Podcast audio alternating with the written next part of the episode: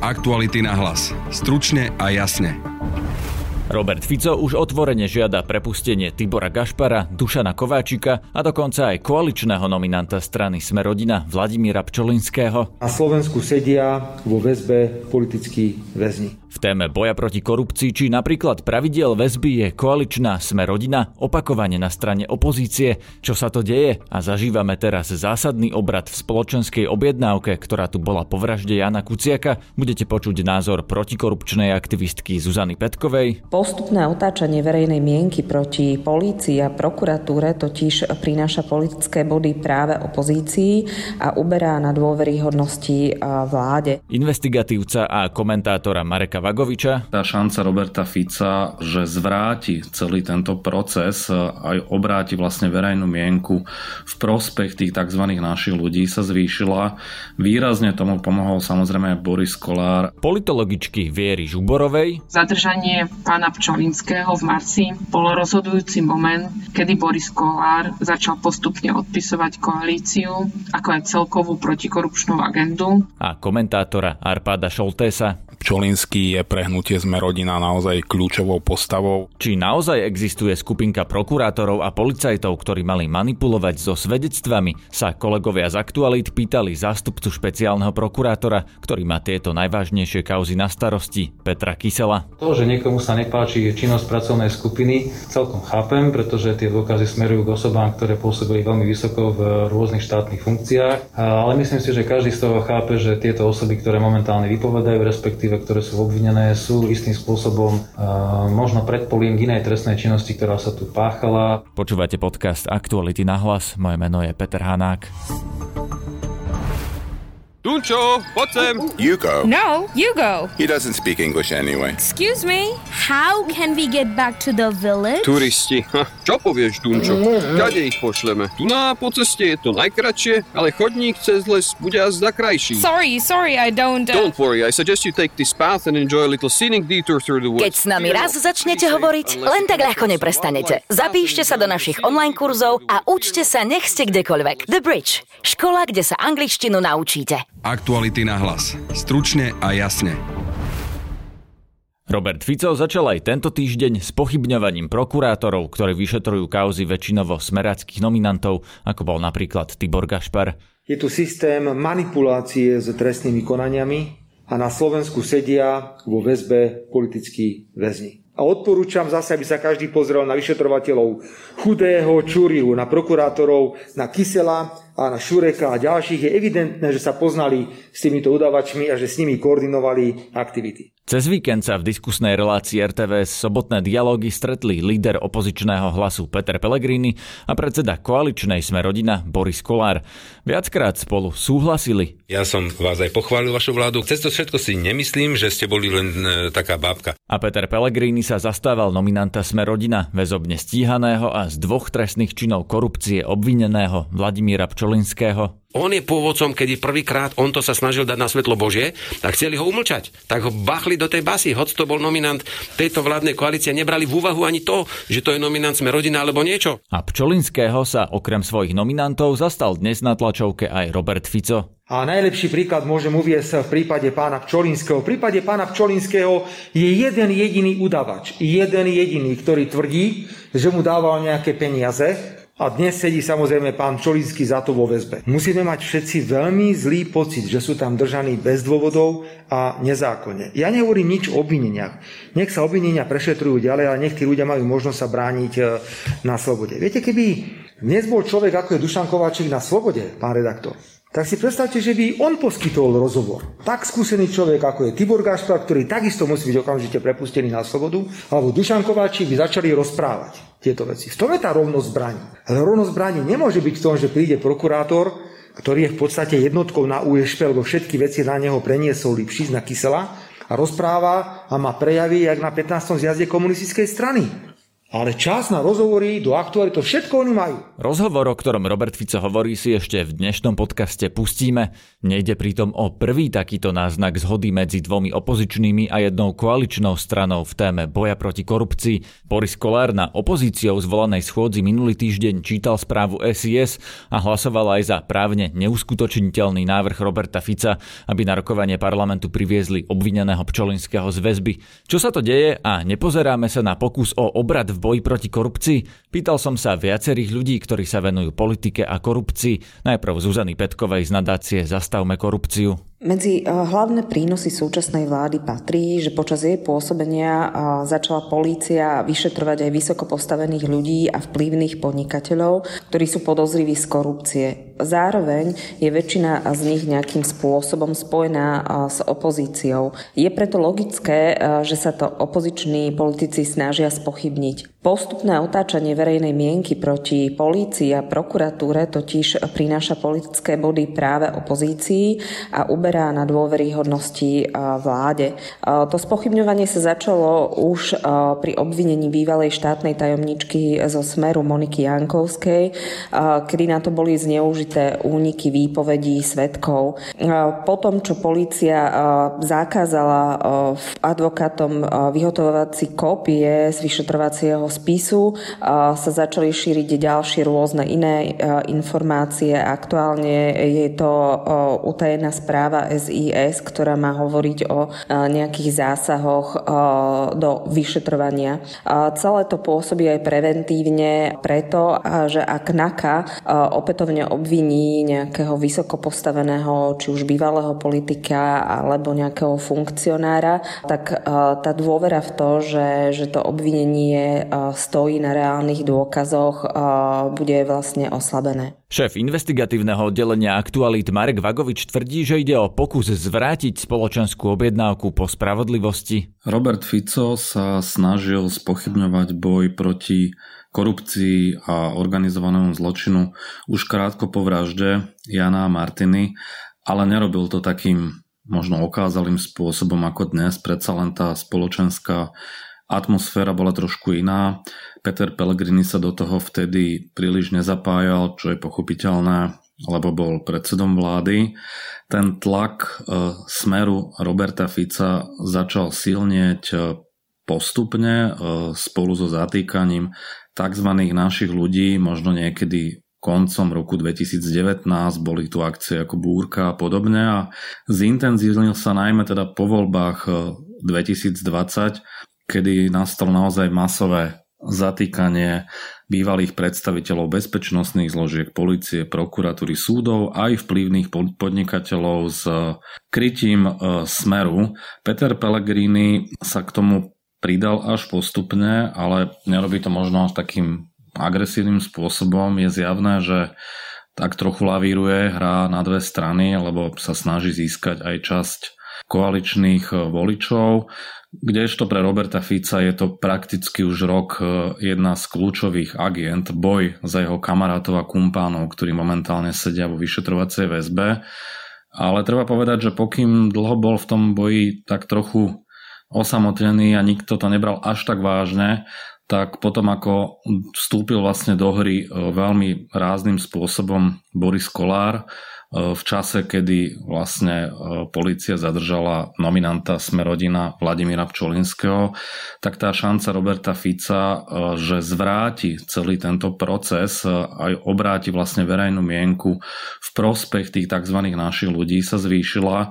Výrazne tomu pomohol samozrejme Boris Kolár v spolupráci so Slovenskou informačnou službou, ktorá tu rozohrala istý typ spravodajskej hry, mne to trošku pripomína tú kauzu skupinka, kedy je Mikuláš Zurinda vlastne spochybňoval predstaviteľov štátnych orgánov okolo bývalého šéfa NBU Jana Mojžiša, ktorí poukazovali na biznis ľudí blízkych Mikulášovi Zurindovi.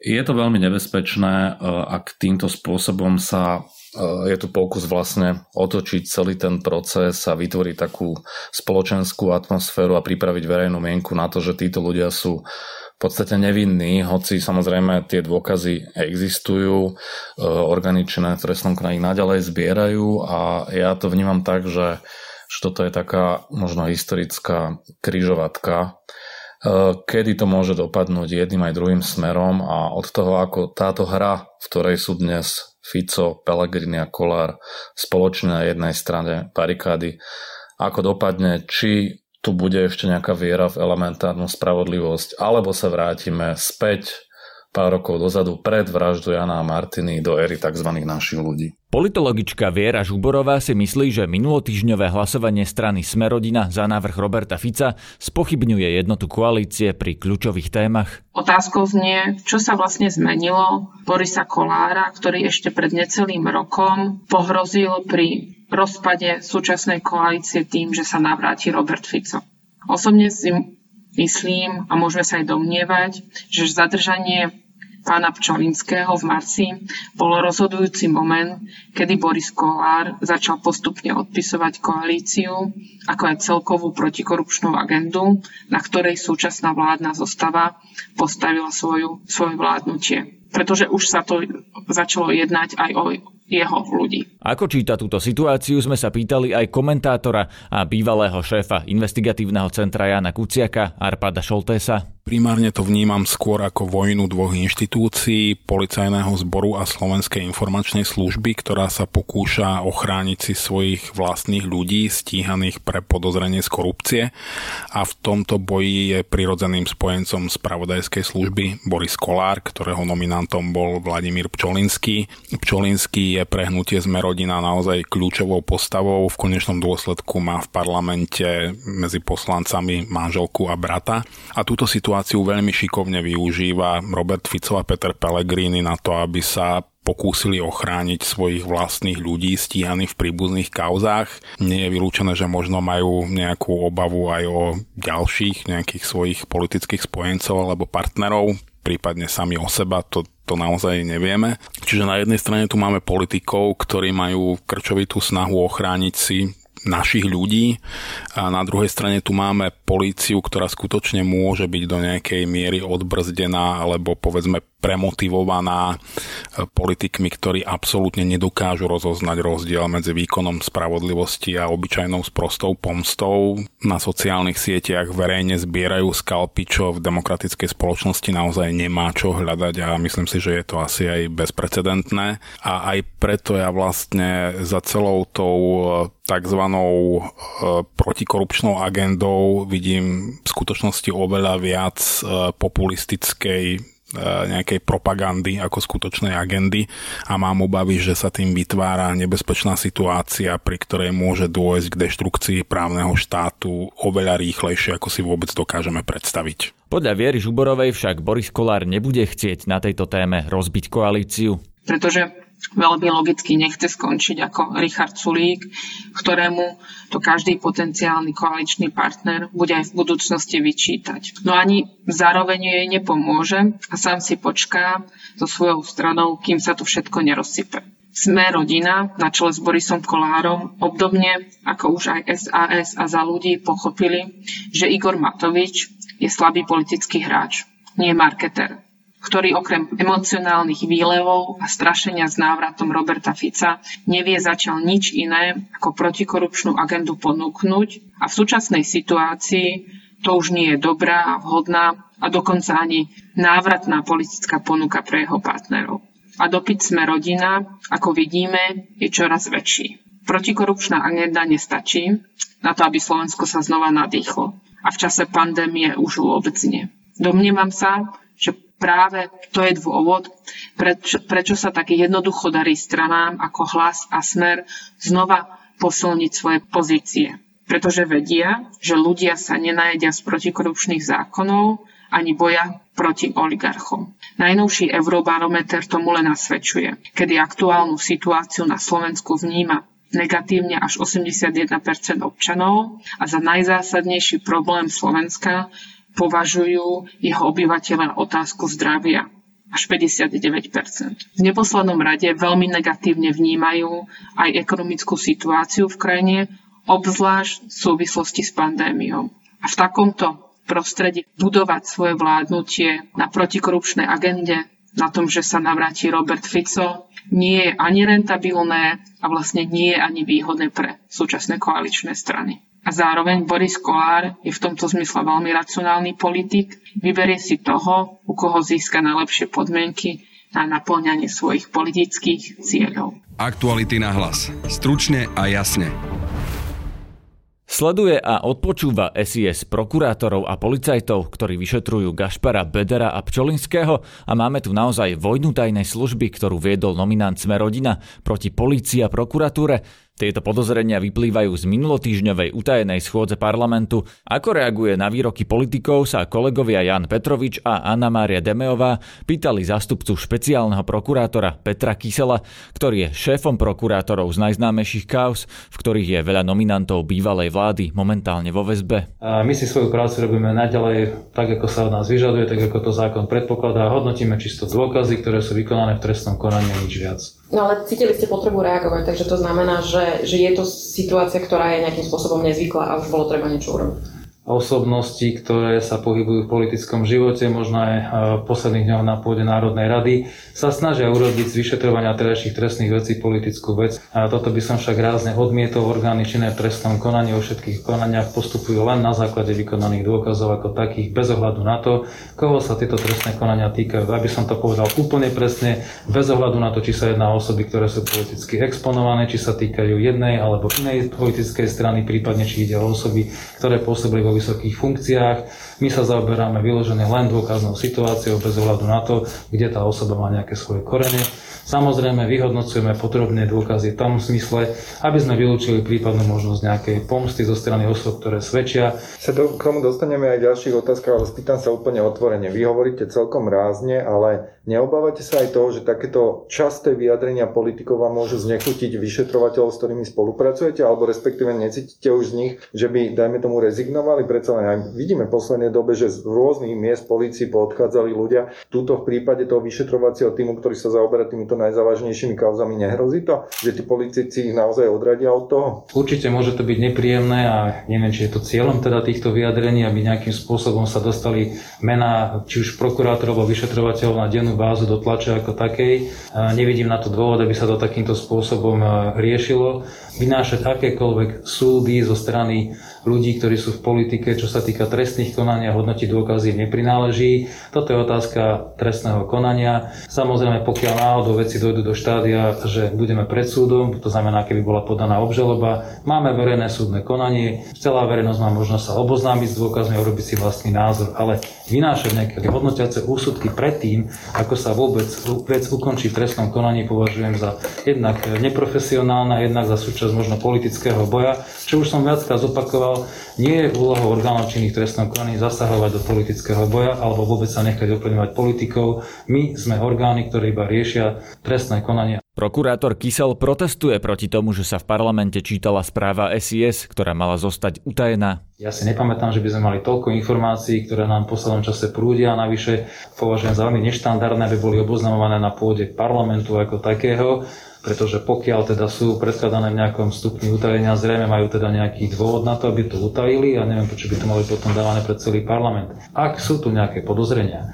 ktoré by smerovali k manipulácii s dôkazmi v trestnom konaní, opäť je to úloha orgánov činných v trestnom konaní, aby sa tým zaoberali a aby tieto veci riešili normálnym štandardným spôsobom v trestnom konaní. To znamená, je tam vyšetrovateľ, ktorý má veci vyšetrovať, je tam dozorujúci prokurátor, ktorý skontroluje postup ako taký. No, podľa toho, ako opozícia interpretovala tú správu, ktorá bola prednesená v parlamente, vyzerá ako keby tajná služba v podstate pracovala na tej vyšetrovacej skupine a na vás. Dostal som rôzne informácie rôzneho charakteru, ktoré skutočne nechcem a nemením vyhodnotovať aj tým spôsobom, že máme byť rozpracovaní aj e, prokurátori, ktorí sme v pracovnej skupine, aj vyšetrovateľi, aj operatívni pracovníci. Neviem sa skutočne k tomu vyjadriť, považujem to za veľmi neštandardné, pokiaľ má niekto nejaký problém s tým, akým spôsobom pracujeme. Je tu stále generálna prokurátora, ktorá môže skontrolovať činnosť, ktorá nám podlieha. Máme tu takisto normálne kontrolné mechanizmy v rámci trestného konania. Je to opäť všetko podľa môjho názoru len otázka vyhodnocovania dôkazov. To, že niekomu sa nepáči činnosť pracovnej skupiny, celkom chápem, pretože tie dôkazy smerujú k osobám, ktoré pôsobili veľmi vysoko v rôznych štátnych funkciách beriem to ako súčasť ich obhajoby, uvidíme, čo nám prinesie budúcnosť. No v médiách sa spomínalo, že obsahom tej správy bolo, že tie dôkazy majú byť aj v podobe odposluchov. Opäť, ak niekto prezentuje informácie, ktoré by mali byť, ako hovoríte, v podobe odposluchov, považujem to za veľmi neštandardné, pretože pokiaľ dochádza k odpočúvaniu telekomunikačnej prevádzky v trestnom konaní, sú to utajované skutočnosti, tak sa potom pýtam, akým spôsobom, pokiaľ sa to robí štandardným spôsobom, sa to môže dostať vonku takýmto spôsobom.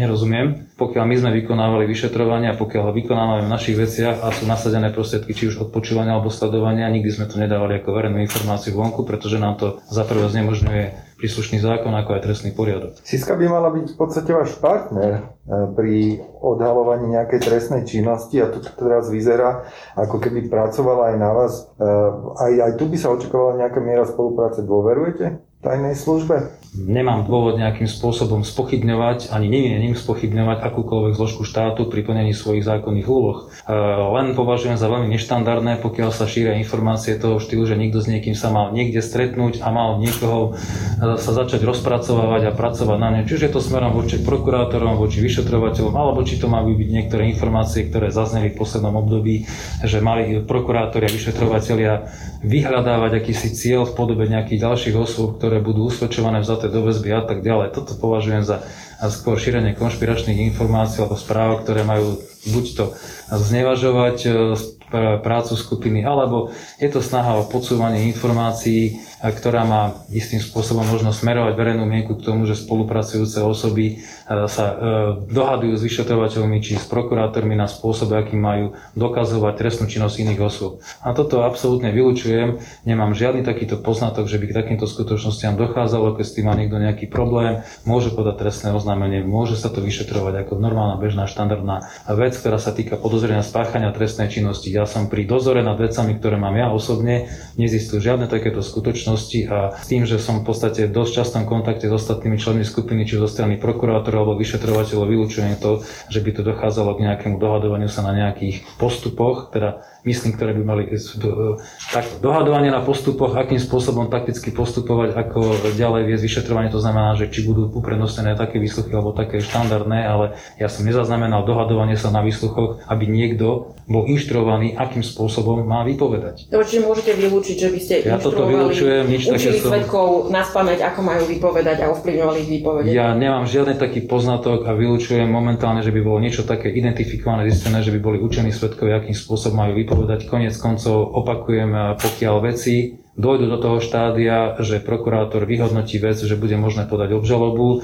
verejnosť bude mať možnosť vidieť a počuť svetkov, ktorí vypovedajú a ktorí e, vlastne sú časťou dôkazov proti osobám, ktoré sú v súčasnosti stíhané. Tvrdenia, že svetkovia recitujú výpovede, ako keby sa ich učili, sú podľa dlhoročného prokurátora z najťažších kauz obvyklou obrannou taktikou mafiánskych skupín. Je bežný štandard, že obhajoba má iný pohľad na vyhodnocovanie dôkazov a ja, čo som robil organizovaný zločin, som 12 rokov počúval to isté a do kolečka od všetkých obhajcov, že každý spolupracujúci obvinený, ktorý svedčil proti ich klientom, je toto naučený od polície a vypovedá takým a takým spôsobom, pričom som ale nezachytil, že by nám potom niečo takéto vyhodnotil súd, či už prvostupňový, ktorý bol špecializovaný trestný súd alebo najvyšší súd, pretože rozsah tých výpovedí, detaily, ktoré boli uvádzané, ktoré boli porovnávané v rámci tých súdnych konaní, boli vždy evidentné, že tie osoby rozprávali skutočnosti tak, ako si ich pamätali. A povedali ste, že boj o spravodlivosť je teraz na najťažšej krížovatke. Môžete to vysvetliť, prečo to tak vnímate práve teraz? No, pretože e, prebiehajúce vyšetrovania, ktoré momentálne sú realizované, e, smerujú istým, no smerujú určite k ukončeniu prípravného konania. Samozrejme, e, bude na viacov každého prokurátora, ktorý skončí toto vyšetrovanie, respektíve po skončení dokazovania, či bude podávať obžalobu alebo rozhodne iným spôsobom. Dovolím si upriamiť pozornosť na to, že tie osoby, ktoré momentálne máme stíhané a ktoré sú vo väzbe, v tej väzbe poväčšine aj zostali, pretože tam tá, dôvodná, tá dôvodnosť tej väzby je, napriek tomu, že máme pomerne silné také vlnobytie zo strany e, po niektorých politikov, že treba tie podmienky väzby meniť. Určite ste nepo, ne, nepotešili hnutie sme rodina tým, že sa vám podarilo dosiahnuť, aby najvyšší súd rozšíril dôvody väzby. Ale ja tu nie som preto, aby som potešil či sklamal nejakú časť e, osôb, či už sú politického, kultúrneho alebo spoločenského života. Ja si len robím svoju prácu, to znamená vyhodnocujem dôkazy a tie dôkazy predkladám súdu. V tomto prípade najvyšší súd uznal moju argumentáciu, je to štandardné trestné konanie bez ohľadu na to, kto je osobou obvinenou. V tom vyjadrení ďalej spomínate, že, že je tu enormná snaha časti spoločenských a politických špičiek vrátiť krajinu do čias našich ľudí a že v súčasnosti podľa vás vrcholí a že je tu obava, ako ďaleko, ako vysoko budú viesť v súčasnosti vedené trestné stíhania. Pôjdete ešte vyššie? Pôjdeme len tam, kam nás pustia samozrejme dôkazy. E, samozrejme, ja si myslím, že e, všetci obhajcovia, ktorí sú v príslušných kauzách, e, zrejme majú veľmi dobre načítané tieto spisy. Môžem sa domnievať, že zrejme niekde odtiaľ to môžu pôsobiť alebo teda prúdiť informácie smerom k istým politikom, ktorí sa vyjadrujú momentálne v, v rámci spoločenských debát, čiže to pôda parlamentu alebo televízie alebo rôzne tlačové konferencie opakujem, obsah týchto vyhodnotení alebo týchto vyjadrení ja nebudem komentovať, pretože mi to neprináleží a rešpektujem, že je tu právo na politický boj.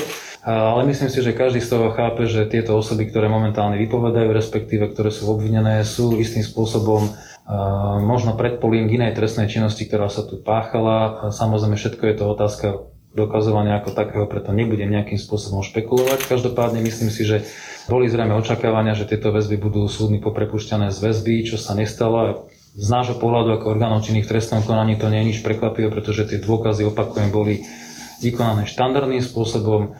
Už keď sa dávali návrhy do väzby, tam boli predsa dôvody na to, aby tá väzobné stíhanie tam bolo. Nám dôkazy pribúdajú v tých trestných konaniach a preto si myslím, že z hľadiska OČTK je úplne normálne a predpokladané, že tie osoby tam tej väzbe zostali. Čítate tú aktivitu na politickom poli ako obavu z toho, že príde k ďalším obvineniam e, vysoko postavených osôb? Ten tlak, e, ktorý, ktorý by som povedal tak, že vychádza z e, početnosti vystúpení, ktoré môžeme sledovať v mediálnom priestore, nasvedčuje tomu, že tu možno rezonuje nejaká obava z toho, či tieto osoby budú vypovedať ďalej alebo nie.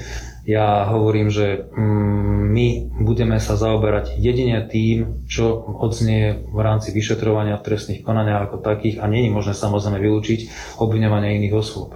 Celý tento rozhovor si môžete prečítať na našom webe. Peter Kysel tam napríklad hovorí, že tvrdenia Roberta Fica o stretnutí prokurátorov a vyšetrovateľov na tureckom vrchu sú len konšpiračná teória a napríklad aj s pohybou telefónov sa dá dokázať, že tam nikdy neboli. Hovorí tiež, že nikoho neobvinujú len na základe výpovede jediného kajúcnika, ale vždy ide o kombináciu viacerých dôkazov. Na dnešnom podcaste sa podielali Adam Oleš, Valentína Rybárová a Matej Ohrablo. Zdraví vás Peter Hanák. Aktuality na hlas. Stručne a jasne.